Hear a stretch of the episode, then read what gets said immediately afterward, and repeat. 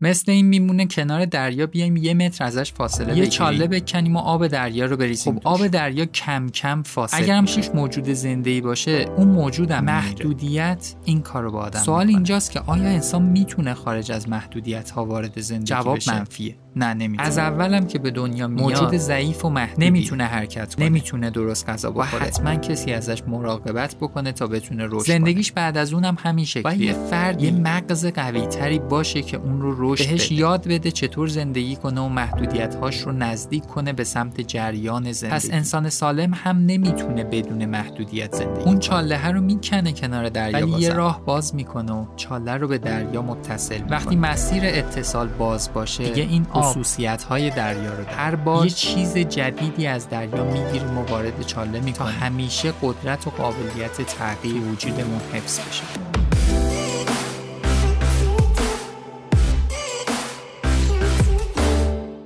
دوستان سلام من محمد مصطفی ابراهیمی هستم همراه شما در 36 امین پادکست منیاز این پادکست قراره شنبه 15 آذر ماه ساعت 6 بعد از ظهر منتشر بشه. هدف ما نیاز آگاهی بخشیه. توی پادکست ها سعی می‌کنیم مباحث مرتبط با روانشناسی، روانپزشکی و علوم شناختی رو تا جای ممکن ساده و کاربردی کنیم تا بتونه مورد استفاده عموم مردم قرار بگیره. شما می‌تونید پادکست ها رو از طریق سرویس های ارائه دهنده خدمات پادکست مثل Castbox گوش کنید. همچنین ما پادکست ها رو توی کانال تلگرامی خودمون با آیدی ادسای مونیاز پادکست هم آپلود می‌کنیم. می‌تونین از اونجا هم به پادکست ها دسترسی داشته باشید. ما کمپینی را انداختیم و داریم تلاش می‌کنیم به افراد توصیه کنیم پادکست گوش بدن و اون رو وارد برنامه روزانه زندگی خودشون بکنن. توی اینستاگرام منیاز هم داریم تلاش می‌کنیم این موضوع رو اطلاع رسانی کنیم و خوشحال میشیم شما هم به منیاز کمک کنیم به هدفش که آگاهی بخشی نزدیک بشه.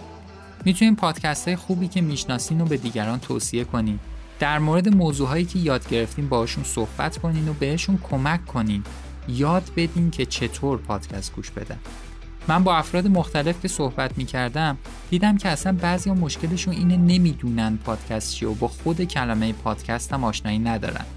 توی پادکست قبلی هم توضیح دادیم که بعضی مواقع ما یه کاری رو انجام نمیدیم.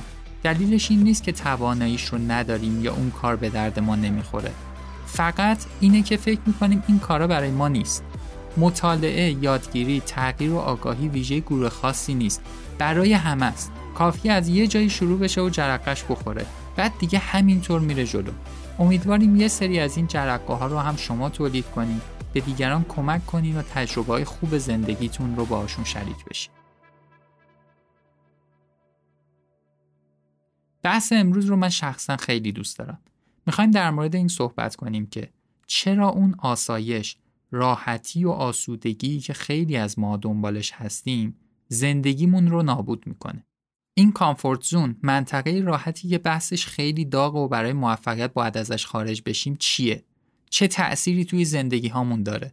آیا این ذهنیت عمومی که باید به دنبال راحتی، آسودگی و رفاه باشیم برامون زندگی بهتر و با آرامش بیشتری هم تولید می‌کنه یا نه؟ منبع اولیه صحبت هامون رو از بیل اکستروم گرفتیم. ایشون مدیر عامل مؤسسه EcSell مؤلف کتاب The Coaching Effect و کارش هم پرورش مدیران و صاحبان کسب و کار هاست.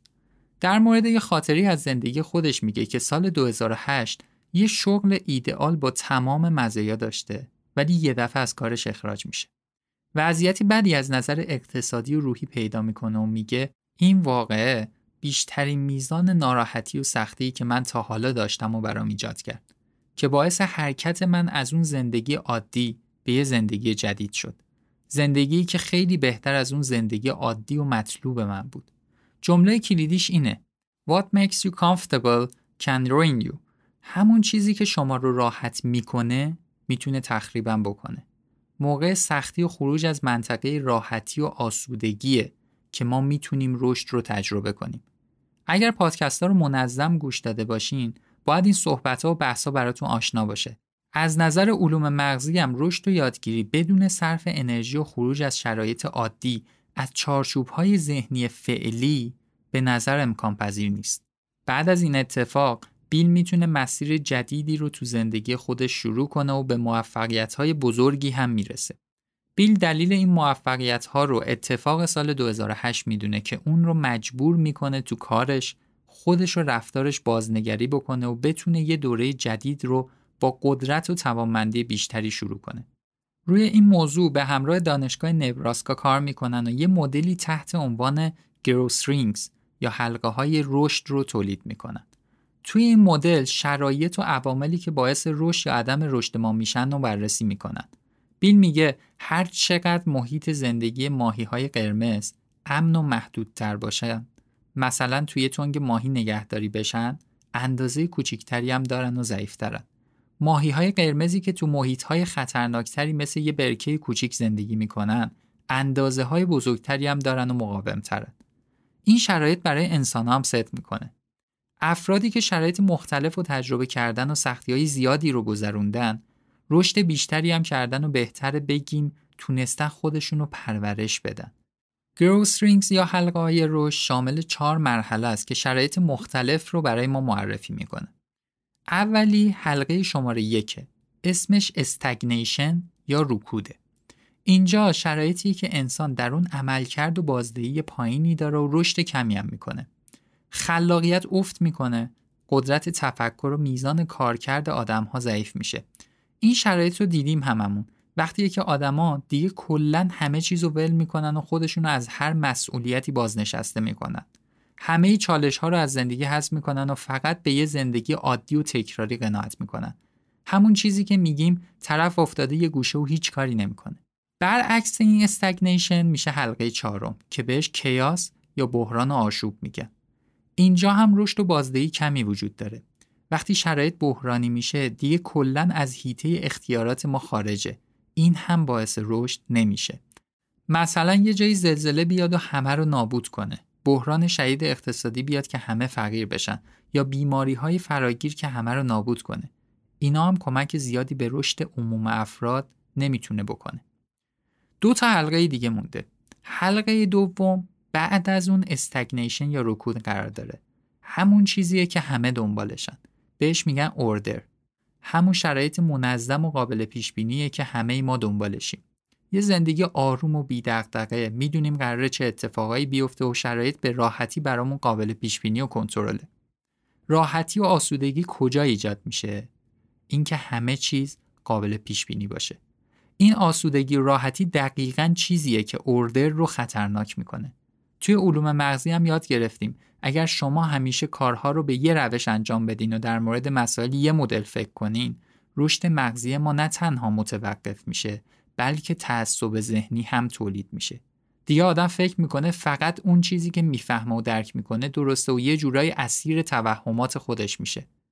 پادکست 20 در مورد تعصب ذهنی بود. در این مورد اونجا زیاد صحبت کردیم و الان دیگه واردش نمیشیم.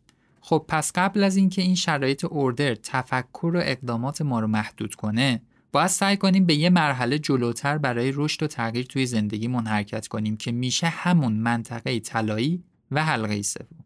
حلقه سوم اسمش complexity یا شرایط غامضه وقتی وارد این شرایط میشیم که از اون تکرار و روزمرگی هامون بتونیم خارج بشیم. چارچوب تفکرات رو بشکنیم و وارد تجربیات جدید بشیم. تو این شرایط دیگه مسائل خیلی قابل پیش بینی نیستن و همین چیزیه که ما رو از منطقه امن و آسودگی خودمون خارج می‌کنه. خلاقیت و یادگیری هم به تب افزایش پیدا می‌کنه.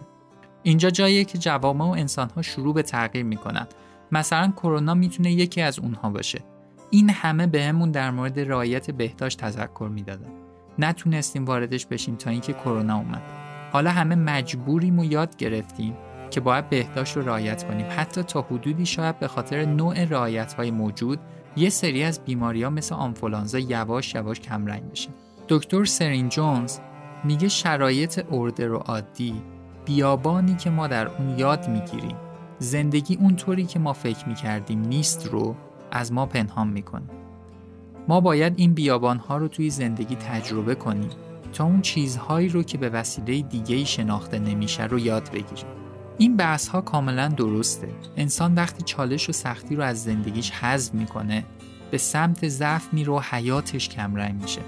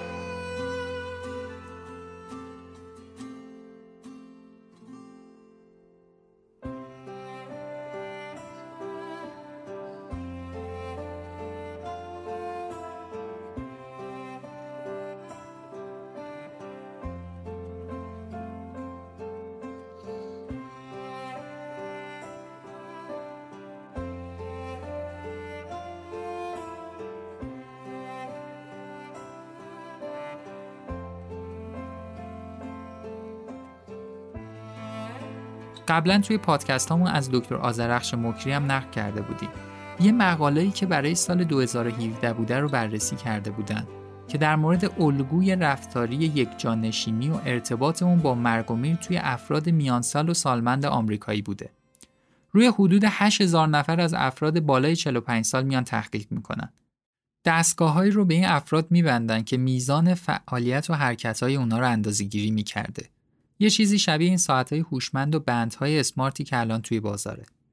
چهار سال این افراد رو تحت نظر می‌گیرن. می‌خواستم ببینن که آیا مرگ و میر افراد ارتباطی با میزان تحرک اونها داره یا نه.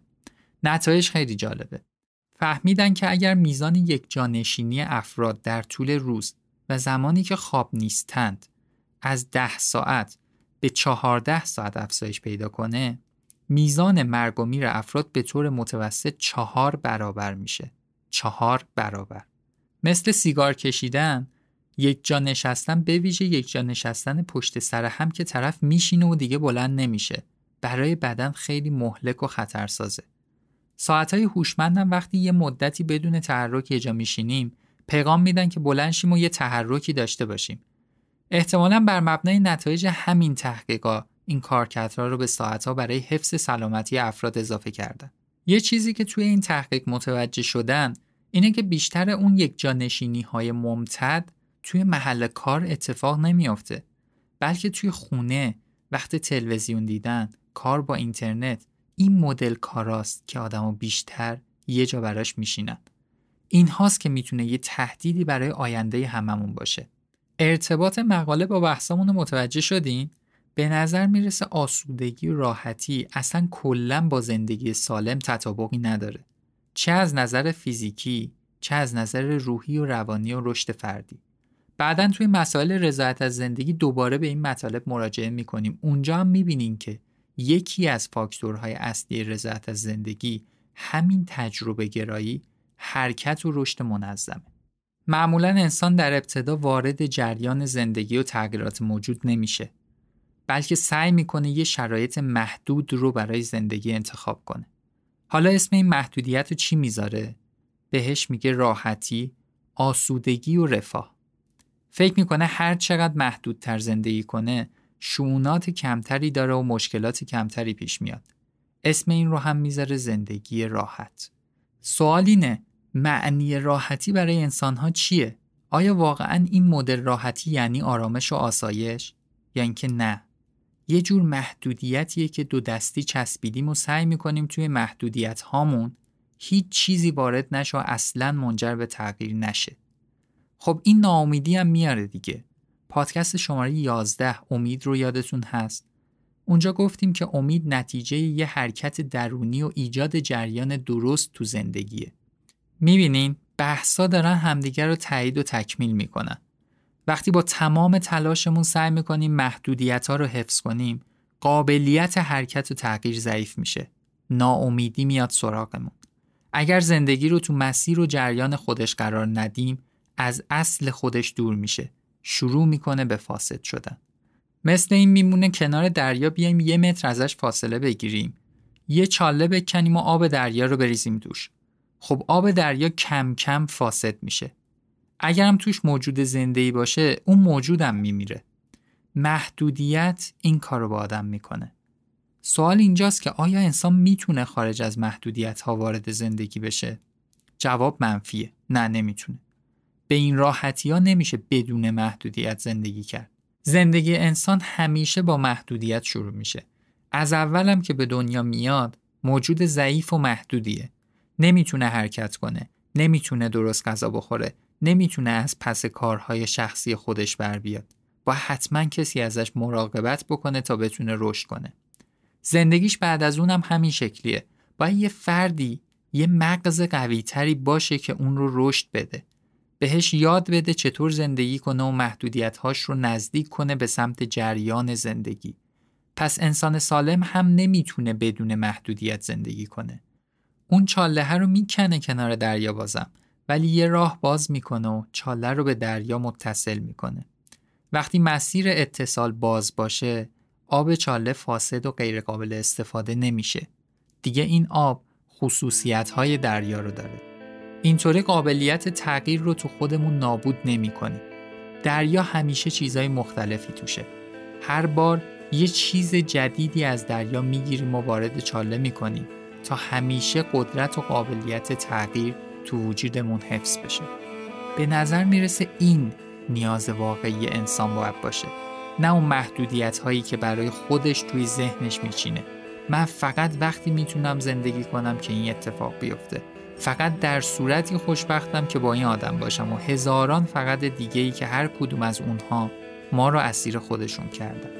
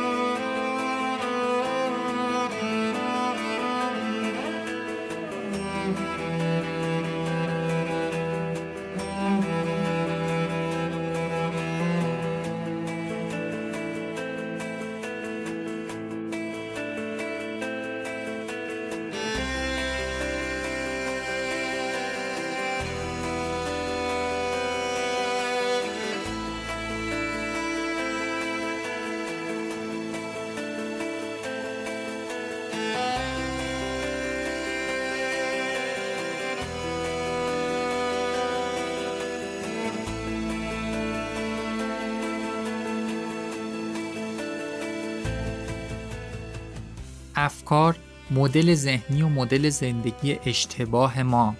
مسیر آب دریا به این گودال رو هی مسدود می‌کنن. وقتی زندگی رو انسان با دستای خودش محدود می‌کنه یواش یواش تو محدودیت خودش هم از بین میره. یعنی می‌بینیم طرف دیگه به آخرای عمرش که می‌رسه تقریبا زندگی نداره بلکه یه زندگی بد و نابود شده داره. یه روحیه خیلی خراب و احوال نامناسبی پیدا می‌کنه. چطور میشه اون اتصال رو حفظ کنیم؟ به سه طریق می‌تونیم خودمون رو وارد شرایط complex بکنیم. یک اینکه مجبور باشیم مثل بیل که از کارش اخراج شد و مجبور شد با شرایط جدید مواجه بشه. مجبور شد بره تلاش کنه و توی شرایط جدید به وجود اومده راهکارهای جدیدی برای ساختن یه زندگی خوب پیدا کنه. البته این به نوع عکس افراد نسبت به مسائلم مربوط میشه بیل میگه من بعد از اینکه اخراج شدم درست که بررسی کردم دیدم واقعا حقم بوده چون بازدهی خوبی توی کار نداشتم و مهارت لازم رو باید توی بعضی زمینه ها کسب می‌کردم و دقیقا همین قضیه به من کمک کرد که وقتی مؤسسه خودم رو احداث کردم خیلی بهتر عمل کنم و بتونم ریسک اینکه یه کار مستقل رو شروع کنم بپذیرم. دو اینکه کسی رو توی زندگی خودمون داشته باشیم بهمون کمک بکنه که وارد complexity بشیم این همون نقشیه که خانواده، معلما، مربیا و رؤسا باید به خوبی ایفا کنن. انسانها به طور هوشیارانه یا غیر ارادی معمولا آسودگی و order رو انتخاب می‌کنن. مربیا باید بتونن به انسانها کمک کنن که وارد شرایط سخت و چالشی برای یادگیری بشن. توی پادکست قبلی در مورد پرورش دهنده ها صحبت کردیم.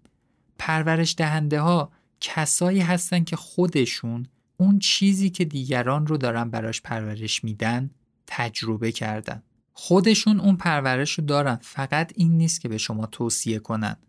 یه روان پزشک، یه روانشناس، یه مادر، یه پدر، یه معلم لزوما پرورش دهندهای خوبی نیستن بلکه بیشتر می‌تونن توصیه کنن چرا که یه سری از علوم رو به طور مفهومی فقط یاد گرفتن و می‌تونن اونها رو توصیه کنن. لزوما اونا نمی‌تونن آدمها رو در جهت درستی پرورش بدن. شاید بعدا توی پادکست به طور مجزا در مورد این موضوع صحبت کنیم که پرورش دهنده چه کسایی هستن و چه ویژگیهایی دارن. سومین راهی که پیش رومون هست اینه که خودمون با آگاهی بتونیم از منطقه آسایش خارج بشیم و به سمت کامپلکسیتی حرکت کنیم. اینجا بحث خیلی مرتبط با این میشه که آیا ما می‌تونیم به اقتضاعات و نیازهای درونیمون توجه کنیم یا نه. سعی می‌کنیم اونها رو سرکوب کنیم و اونها رو بپوشونیم. میگیم نه بابا اینطوری نیست. این حرفا چیه؟ شروع می‌کنیم به بهانه جویی و پرداختن به دستیسه هایی که نذاریم نیازهای درونیمون روشن بشه پنهان بمونن.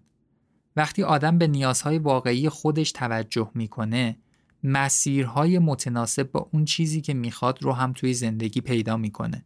مثلا میره به سمت پرورش دهنده های درست و سعی می‌کنه به سمت نیازهاش حرکت کنه. ولی اگر اون نیازها سرکوب بشه انسان حرکت نکنه و بخواد هی توجیه کنه پرورش دهنده ها هم که بیان نمی‌تونه ازشون درست استفاده کنه. کار پرورش دهنده وقتی جواب میده که افراد بتونن نیازهای درونی خودشون رو بشناسن و به سمتش حرکت کنن. خیلی وقتا می‌دونیم باید زندگی رو تغییر بدیم. می‌دونیم مشکل از رفتار ما، اخلاق ما، نوع فکر ماست. ولی باز همه چیز رو سرپوش می‌ذاریم روش و شروع می‌کنیم به توجیه کردن. همیشه هم پرورش دهنده افراد خاصی نیستن که یه شرایطی که ما می‌تونیم توش رشد کنیم میشه پرورش دهنده ای ما. شرایط درست رفاه راحتی ها و اینکه همه چیز جلوی ما چیده شده باشه نیست که. ما خیلی وقتا می‌خوایم همه چیز جلومون چیده شده باشه. تا تهش رو ببینیم بعدش بگیم من فهمیدم چی کار باید بکنم. اصلا این زندگی به درد ما نمی‌خوره. می‌دونین چرا؟ چون اگر همه چیز مشخص باشه انسان بی حرکت میشه. ضرورت حرکت با این در ما تحریک میشه که شرایطی باشه که نتونیم تهش رو ببینیم. به همون انگیزه زندگی کاوش و تغییر میده. چیزی که باید بیشتر از همه ازش بترسیم این نیست که کارمون رو از دست بدیم و شکست بخوریم. اینه که زندگی رو به سمتی ببریم که به دور از هیچ خطری تجربه ای سپری بشه. به دانش، علوم، فهم، درک و تجربیات ساده که به دست میاریم رضایت بدیم. و یه زندگی تو شرایط اوردر پیدا کنیم. خطر عادی بودن و بی خطر بودن زندگی شاید یکی از بزرگترین خطرهایی باشه که ما می‌تونیم توی زندگیمون تجربهش کنیم. به آخرای پادکست شماره 36 منیاز نزدیک میشیم. ممنون از حامد دبیرزاده، نیما رحیمی ها، علیرضا علی خانزاده، سپیده لرکی، دکتر محمد شیرازی و سایر دوستان و عزیزان و بزرگوارانی که شرایط اینکه بتونیم از همهشون تشکر کنیم وجود نداره. مرسی از بهرنگ معتمدی که موسیقی پادکست رو به ما داده. ممنون از شما که به ما کمک می‌کنین مسیر تولید پادکست ها رو ادامه بدیم. شاید خودتون ندونین ولی لطفی که دارین تاثیر زیادی روی ما داره. اینکه می‌بینیم از پادکست ها حمایت می‌کنین اونها رو به بقیه معرفی می‌کنین نظراتتون رو برامون میفرستین. از تجربیات پادکست گوش کردن خودتون برامون میگین. هر کدوم از اینا به منزله یه پالس مثبت یه انرژی خوبه که ما به خوبی داریم اونها رو دریافت می‌کنیم. اینها برامون لذت بخشه. امید دهنده است و کمک می‌کنه توی comfort zone خودمون نریم. بیایم بیرون ازش. پادکست تولید کنیم و سعی کنیم کنار شما چیزهای خوبی برای بهتر زندگی کردن یاد بگیریم. واقعا هر هفته پادکست تولید کردن همون complexity ring برای ماست. ما داریم تلاشمون رو می‌کنیم و نیاز رو به هدفش که آگاهی بخشیه برسونیم. شما هم از لطف خودتون ما رو محروم نکنین. خوشحالیم نه ماه شد کنارتون هستیم. تا شنبه آینده ساعت 6 بعد از ظهر فعلا خدا نگهدار.